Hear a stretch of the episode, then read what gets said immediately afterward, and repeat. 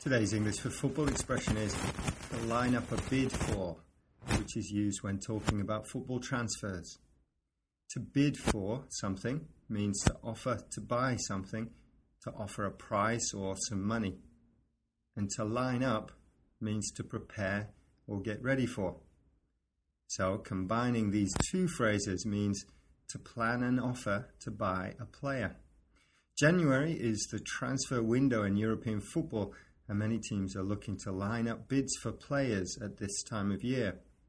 Last week it was announced that Pep Guardiola will be made Bayern Munich manager next season, and the club is rumoured to be lining up a £40 million bid for Luis Suarez of Liverpool.